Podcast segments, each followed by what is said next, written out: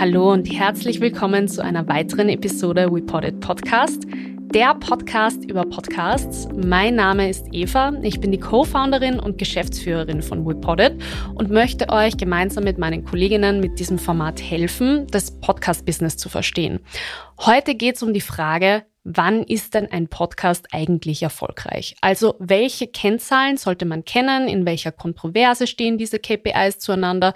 Und vor allem, was sind denn neue Parameter, um beispielsweise die Relevanz eines Podcasts zu messen? Ich würde sagen, let's go. Wenn es um den Erfolg eines Podcasts geht, kommt man an KPIs, also Key Performance Indicators oder auch einfach kurz auf Deutsch Kennzahlen, nicht vorbei. Sie sind ein wichtiger Faktor, um einen Podcast eben auch messbar zu machen. Wichtig, aber nicht das Wichtigste sei an dieser Stelle hinzugefügt, aber dazu später mehr. Podcast-Kennzahlen geben uns die Möglichkeit, das Wachstum bzw. die Leistung eines Podcasts zu bewerten. Sie können aktuell nur von den Podcastern selbst eingesehen werden. Also wir bei Reported sehen zum Beispiel von allen Podcasts, die wir produzieren oder hosten, in den Analytics eben unterschiedliche Kennzahlen, die den Podcast messbar machen. Gerade wenn wir zum Beispiel eben bei Reported mit Kunden arbeiten, ist es aber natürlich extrem wichtig, einen Podcast messbar zu machen. Und hier liegt bereits die erste Kontroverse, weil jetzt werden Sie wahrscheinlich viele Hörerinnen und Hörer fragen, okay, welche Kennzahlen gibt's denn jetzt eigentlich? Wie aussagekräftig sind die? Und vor allem, wie sollen die interpretiert werden? Und damit sind wir schon im Thema. Denn eine der wohl bekanntesten Kennzahlen ist die Anzahl der Downloads oder Streams bzw. Plays eines Podcasts. Und je nach Plattform werden eben hier unterschiedliche Bezeichnungen verwendet, wie ihr seht. Sie gibt an, wie oft eine Episode gehört, also abgespielt bzw. heruntergeladen wurde. Und diese Anzahl wird je nach Plattform eben oft kumuliert abgebildet, weil eben nicht jede Plattform zwischen tatsächlich gehört, also eben ein Play oder ein Stream, oder eben nur unter Anführungszeichen, vielleicht auch erst für später heruntergeladen unterscheidet.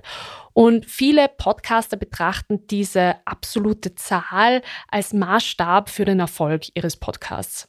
Allerdings kann diese Zahl auch ein bisschen irreführend sein, da sie nicht unbedingt Auskunft über die tatsächliche Hörerschaft gibt. Also manche Menschen laden ja zum Beispiel eine Episode einfach nur einmal herunter, hören sie aber nie wirklich.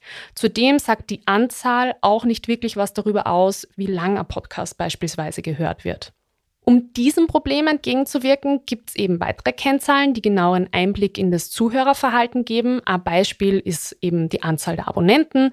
Abonnenten sind die Personen, die regelmäßig neue Episoden herunterladen oder streamen. Sie zeigen eben ein viel höheres Maß an Engagement und daher auch Interesse am Podcast und haben den Podcast meistens auf zumindest einer Plattform tatsächlich abonniert. Und ein steigender Abonnentenstamm kann eben auch ein sehr gutes Indiz dafür sein, dass ein Podcast relevant ist, also dass die Zuhörerschaft wächst. Und hier haben wir zum ersten Mal mein Lieblingswort, wenn es um den Erfolg eines Podcasts geht, nämlich Relevanz. Und ja, super schwer zu messen, diese Kennzahl. Und deswegen geht's gleich direkt weiter mit einer weiteren wichtigen Kennzahl, der durchschnittlichen Hörerzeit oder Hörzeit, besser gesagt, pro Episode. Diese gibt nämlich an, wie lang die Hörerinnen und Hörer tatsächlich im Durchschnitt eine Episode hören. Eine hohe durchschnittliche Hörzeit zeigt, dass die Inhalte sehr interessant oder ansprechend sind.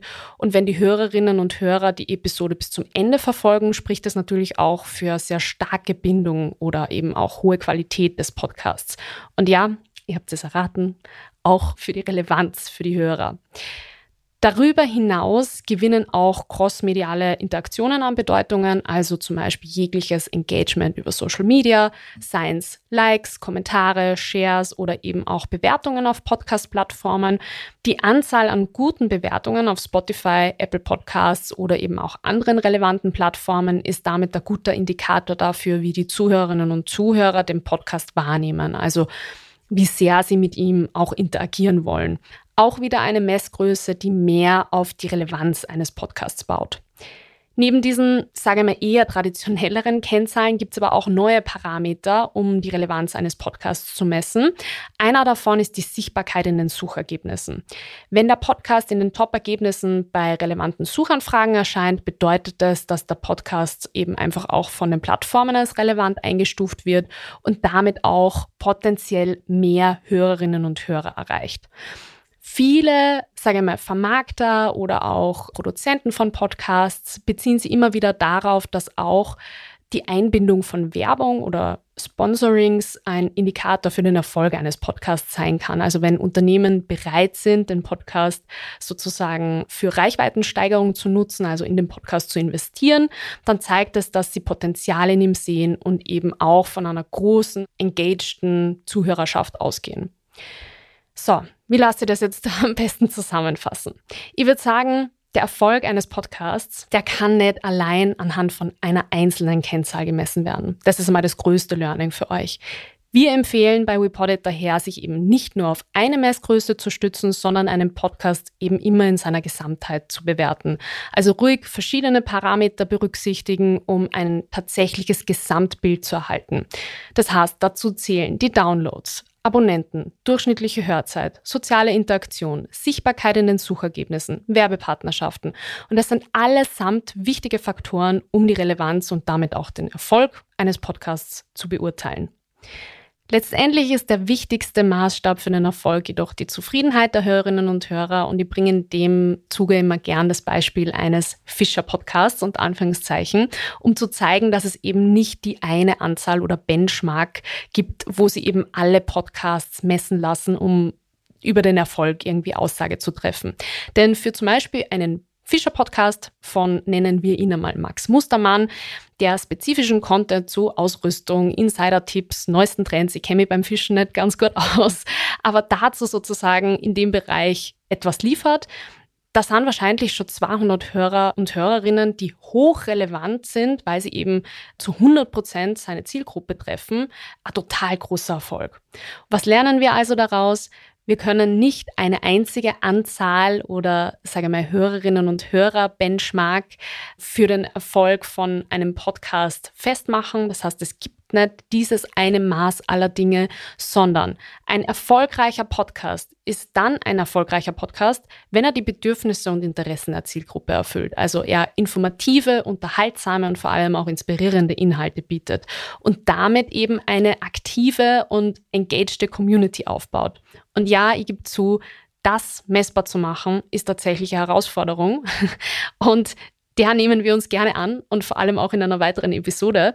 Und ich hoffe damit, dass diese Episode euch einen Einblick in die Welt der Kennzahlen gegeben hat und vor allem auch in die Welt der Messbarkeit. Wie immer freuen wir uns natürlich über Feedback, Anregung oder eben auch einer Bewertung unseres Podcasts. Das nächste Mal beantwortet meine Kollegin Lisa die Frage, wie finde ich den perfekten Podcastnamen?